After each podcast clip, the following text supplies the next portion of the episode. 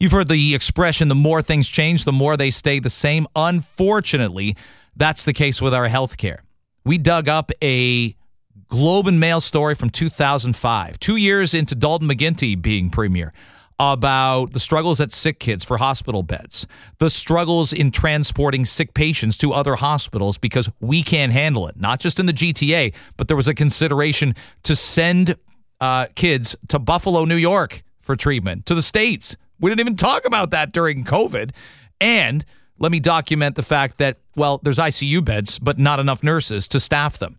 Sounds like a familiar problem, doesn't it? So when when something's been going wrong for 17 plus years, maybe it's time to change things up. That's my perspective anyway. Call me crazy. This is from today's Toronto Today. It, this was passed uh, our way last night. I know uh, Alex Pearson got a look at it. I think a few of the other uh, hosts did. Couldn't believe it. Couldn't believe it. As timely as today's headlines, here's the problem. They're not today's headlines or last year's headlines or three years ago. A 17 and a half year old article um, from the Globe and Mail from Laura Eggertson. Here's the headline No beds at sick kids. Colon. Get used to it. Well, we kind of have actually. And for many, the hospital for sick children is somewhere where you don't want to go. But when you do, you walk in and it's a, you know, obviously it's a, it's an infrastructure engineering architectural marvel. And, th- and it's, there, there's a new one being built. You find comfort there. It doesn't feel, how would I put it? Um, like it's, uh, like it's over sanitized. It doesn't feel cold. I know, um, I won't name the hospital where my son was born. I have mentioned it before, and I was born at the same hospital, so I might be giving it away. It's a little bit of a cold feel. It's a little bit of a uh, sterile feel. And the hospital for sick kids is anything but that. That's great. You can imagine if your kid is sick enough to require um, a surgery there, and you come from, well, not just five kilometers away, but 15 kilometers away, not just 50, but maybe 500, maybe a 1,000 a welcoming place and a welcoming environment. Pretty amazing. But here's where it was at in 2005. And here's where it's at now. And I'm going to lay out the simple part first and then backtrack. Um, they haven't done their job. Okay. In the do your job principle, they've been utter and complete failures. Why do I say that? Well, very simply, the president CEO of Sick Kids is Dr. Ronald Cohn. You might have heard him quoted in a lot of stories over the weekend saying, hey, we need people to mask up, mask up for this RSV thing. And well, some of the guidance is probably sensible. Some of the guidance matters to you if you've got little kids in your household. Um, Ronald Cohn isn't exactly, he's asking you to do something like, like a task.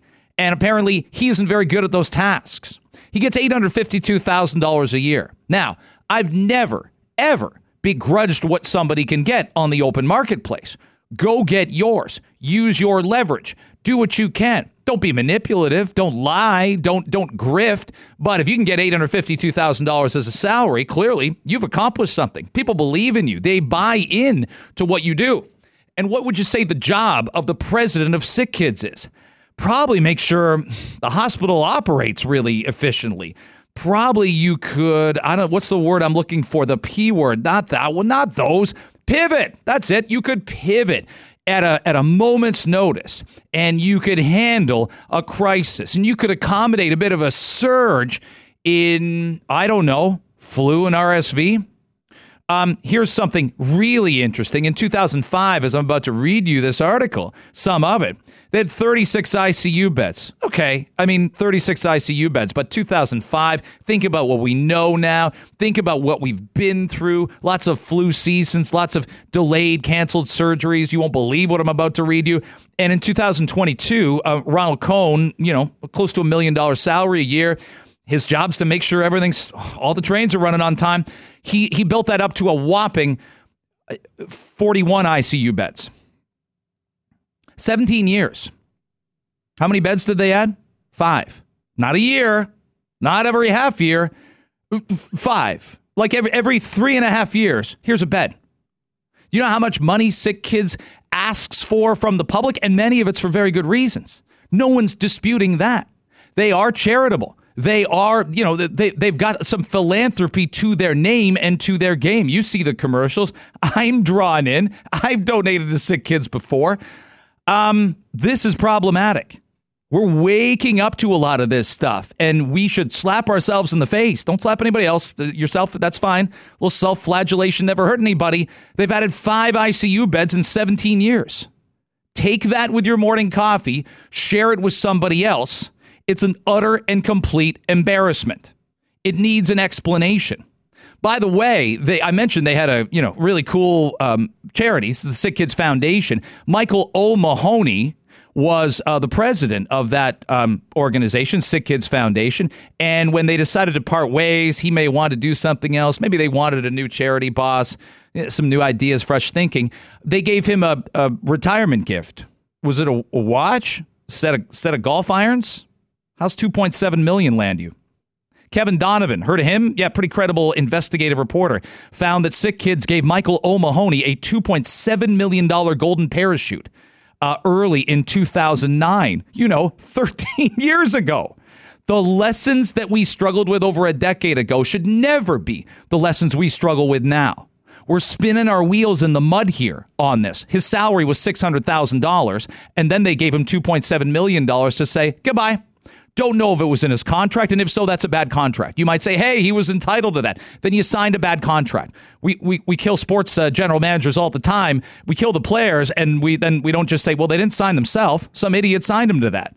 Okay, so that's unbelievable. You should be enraged by this. They should set up a phone line just to take calls from enraged members of the public. Why don't you have one phone for donating to sick kids and one phone for people calling to complain about how the money's being spent by sick kids? Why not that? Now, let me get to the article. I've teased it enough. This is outrageous. Okay, so you're being asked yesterday by the CEO of Sick Kids to mask indoors. We talked about that earlier. We could debate the merits of doing it. We could debate whether or not you've got a vulnerable child in your household. Um, we're going to kick that around a lot as the morning continues. That's fine. That's good. But I come back to the headline No beds at sick kids. Get used to it. Let me lay this on you. 17 years ago, and don't put this all at the door. Doug Ford, this, Sylvia Jones, that. I got all the time in the world.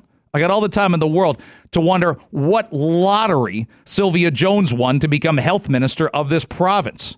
I got uh, what six magic numbers out of 49 did she pick to get this post? But let me save it and point out for 15 years of the Ontario Liberals running the show, things weren't much better. Let me read you from the story. One weekend this month, the parents of eight ailing children found that comfort at sick at the hospital for sick children denied when doctors were forced to divert them to hospitals far from home. What? Really? I thought this was just a pandemic thing. Weren't we building field hospitals? Weren't we all uh, stressed out when orange helicopters were taking patients from one hospital to another? Yeah, it was happening five years into this century. It was happening two decades ago. The families are all from the GTA and they had kids sick enough to require ICU. But the sick kids ICU unit was full. Most ended up being diverted to London, where they faced the stress of searching for accommodation and paying for meals and transportation for family members, in addition to worrying about a critically ill child. I'm not done.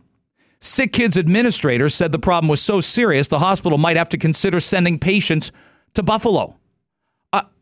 I, am sorry. I swear you just said sick kids admins, you know, like from the $890,000 a year guy on down, decided their mismanagement of their hospital was so obvious and com- comprehensible that they decided they might have to send patients to get worked on in upstate New York. But it's a short term problem, and that's fine.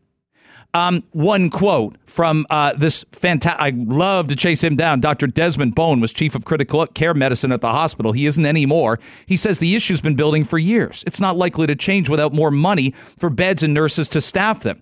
And that's where I will now relieve the pressure off sick kids and point it right at Dalton McGuinty's government when I read you this.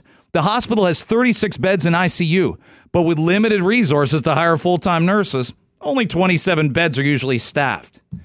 This was 17 and a half years ago.